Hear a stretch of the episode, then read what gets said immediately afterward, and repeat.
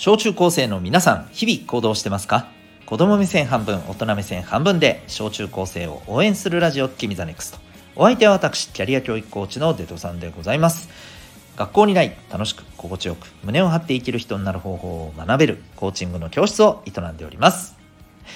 この放送では、目標、人間関係、成績、進路、エンタメなどを中心に、日常のことから得られる学びを毎日お送りしております。さて、今日はですね、えー、今週のエンタメ感想会というテーマでお送りしていきたいと思います。まあ、エンタメから学べることもありますよね、ということで、まあ、学びにならないことでも別にいいと思ってるんですけどね、この回に関しては。えー、最近というか、この1週間で見た、えー、見た、味わった、えー、私のエンタメに関する、えー、感想を、まあ、お話ししていきたいと思います。えー、もういつも冒頭で言ってますが私の、まあ、好きなエンタメって大体偏ってますんで割と偏ってますんででもあのそれでもそれなりにいろんな人から情報を得てへえと思ったらあのそれも見るようにねしていますんで、はい、その辺りのところになるかと思いますがでえっ、ー、とですね今週はですね、まあ、ゴールデンウィークのね後半も挟んでになるんですけどえっ、ー、とねまずあのちょっと渋いところからいきたいなと思います。あの私ですね、まあ、実は去年の放送もちょくちょく聞いていた人はですねご存知かもしれないですけどあの NHK で日曜日の夜8時にやってる、えー、大河ドラマってのがあるんですよ。1年間かけてね、えー、やるおはドラマですね。これ結構好きなんですね。結構好きなんですよ。うん。割と歴史もの好きなんですね。で、えーと、去年なんかはねこの鎌倉幕府ができて、えー、そして、えー、このね源頼朝の時代がどんどん、まあ、変わっていく様を描く。その間のね、まあ、権力闘争みたいなのを描く「あの鎌倉殿の13人」っていうのがもう超面白くてですね、えー、ドハマりしていて。多分僕が見てきた大河ドラマで歴代ナンバーワンをもう文句なしにこう個人的なんですよ。あの文句なしにつけてる、えー、作品があったんですけど。そこからのですね今年はですねもう皆さんよくご存知徳川家康がテーマのですね、えー、大河ドラマ。でね、結構これね、なんだろうな、好みははっきり分かれるところだと思うんですけど、僕はこれ結構、なんていうのかな、あの、学生の皆さんにはね、めちゃめちゃおすすめだなと、ここまで、ね、えー、大体まあ1月からスタートして、えー、大体まあ4分の1、3分の1か、え4月までがね、ほぼほぼ終わって思ってます。これね、テーマ、テーマっていうかタイトルがですね、どうする家康なんですよ。どうするってなんやねんって感じでしょ。どうするって。どうしよう。何を選ぼう。どう決めよう。要するに、ね、決断を迫られている、えー、どうするっていうね、えー、ことが実は毎回毎回ですね上がってくるんです。であのー、徳川家康さんっていうのはまあどのこの戦国時代のね、えー、人たちもね、まあ、はっきり言ってある種一緒だとは思うんだけどとりわけ徳川家康さんっていうのはですねこのどうしよう。あどうしよう。困ったな。一つ間違えたら命取りだよな。っていう多分ね場面をね特にたくさん味わってきてそしてまあ天下統一までたどり着いた人なんですよね。うん。まあ、それをね本当にあのまあちょっと大げさにねえー、描いているドラマではあります。ただ、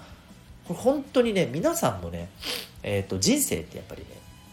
決断の連続だと思うんですよ。決めることの連続なんですよ。選ぶことの連続なんですよ。要するにどうするの連続なんですよ。もちろんね、大したことのないどうするもあるし、大したことのあるどうするもあると思うんですよね。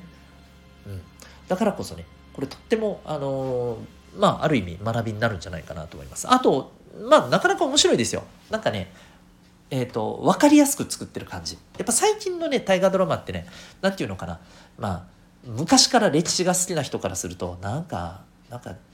軽い感じなんかチャラチャラした感じになってて嫌みたいな人も多いんですけどね。僕は割とね昔のは昔ので好きだし今のも今のでとっても楽しいと思ってます。うん、で割と今回のもね分かりやすくちょっとポップな感じで作ってるんで多分ね小学生中学生ぐらいの人が見ても分かると思います実際小学生のうちの子供もねえー、まあ、親が見てるからっていうのもあると思うんですけど一緒に見てて、まあ、結構理解できてますね。うん、でね、えー、今日一番話したいのはですね、えー、この徳川家康がねうんまあ生きている中でねこう天下統一にたどり着くまでにいくつかもうマジでこれやばいぞっていうあのこう出来事があったんです。やばいぞっていうのはもう本当に死ぬかもしらんっていうね、えー、出来事がいくつかあった。でその中のね、まあ、最大のものとも言われているのがですね、えー、三方ヶ原の戦いっていうね、まあ、戦なんですね。これね徳川家康が誰と戦ったかっていうとね武田信玄。聞いたことあるでしょ？絶対に。ある程度あのまあ歴史をね、えー、何かしら歴史関係の、まあ、漫画でもアニメでも好きで見てたりした人とかあるいはまあ学校の歴史のね、えー、お勉強とかでもねまあちょろっと名前出てくるから、えー、聞いたことある人が多いと思います武田信玄っていうねあのとてつもなく頭の良いあのもういろんな周りの戦国大名から恐れられた、えーまあ、人がいるんですね。うん、もう本当に恐ろしくね頭が良くてね、うん、で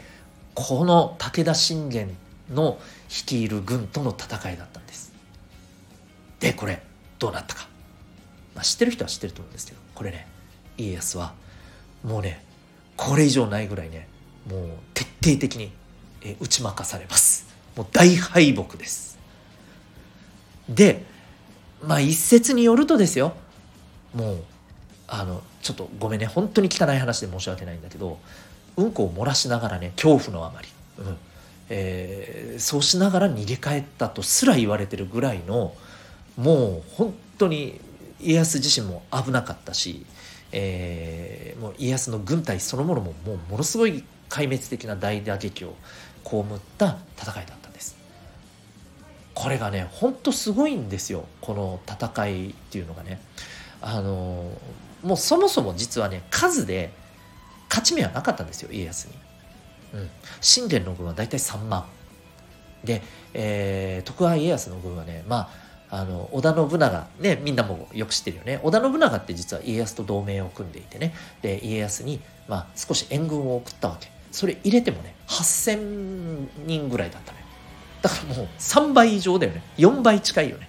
普通に考えて勝ち目ないわけよ。うん。ででもねここでね数が多いからっつって、えー、なんか油断とかする信玄じゃないんだよ。これすごい。数で負けてる家康が信玄に勝つとしたらこれどういう手を使わないと勝てないと思います？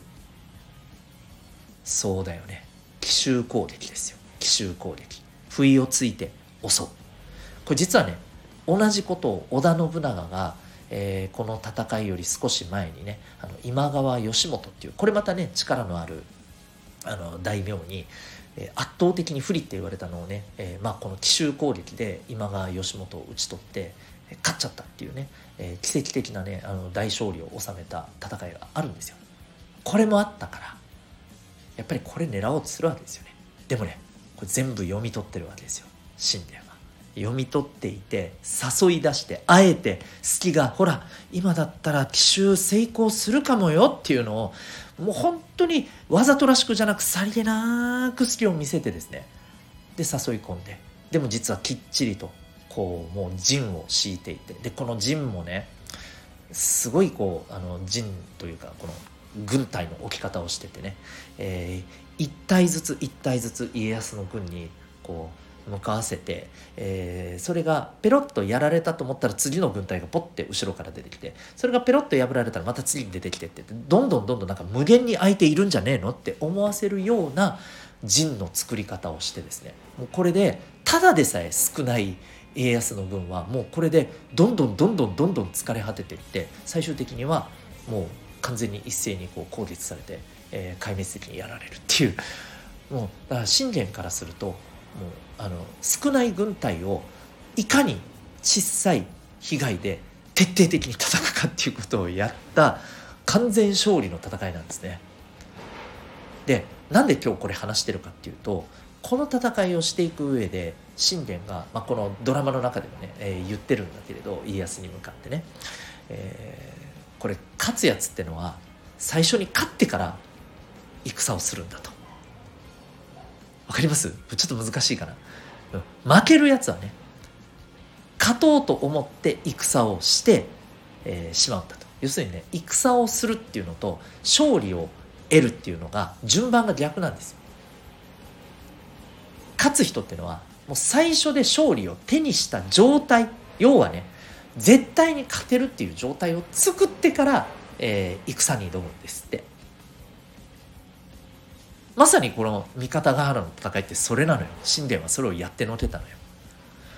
で一方で、えーまあ、負けた家康っていうのはもうとにかく一か八かを狙っていくしかないって言って奇襲攻撃にかけた。つまり勝ちを目指そうとして戦を仕掛け徹底的にやられちゃったって話なんでね。そういうことなんですよ。でこれ皆さんがですよ。例えば勉強するであれ、えー、部活でねあの相手との試合に臨むであれ大会に臨むであれ、えー、まあ本当に遊びとかゲームとかでもそうだと思うんだけどね、うん、なんか相手と争うようなねゲームっていっぱいあるじゃん対戦型のね。あんなのでもそうだけど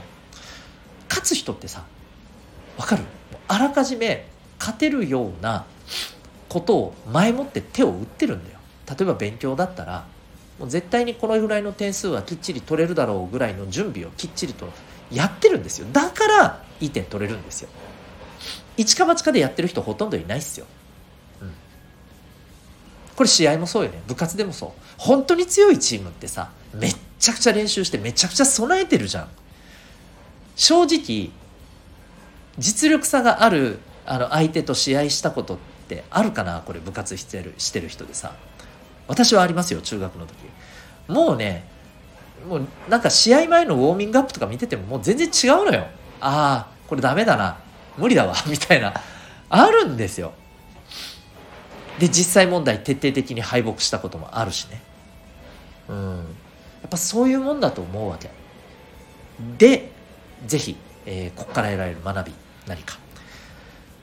勝てる準備って一体何だろうね。ってことです。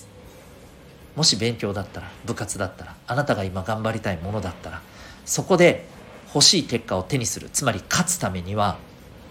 どんな準備が必要ですかね？それやってますか？その準備は、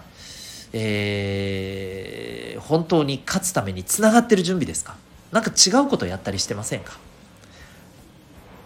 この辺のところを突き詰めていくとですねはい。あの何をするであれあなたの目標達成っていうところには十分近づいていくと思います。ぜひ考えてみてください、えー、もし興味ある方はですねどうする家康、えー、ぜひ見てみてください。ということで今日はですね、えー、今週のエンタメ感想会というテーマでお送りいたしました。あなたは今日ここの放送を聞いてどんな行動を起こしますか？それではまた明日学びようき一日を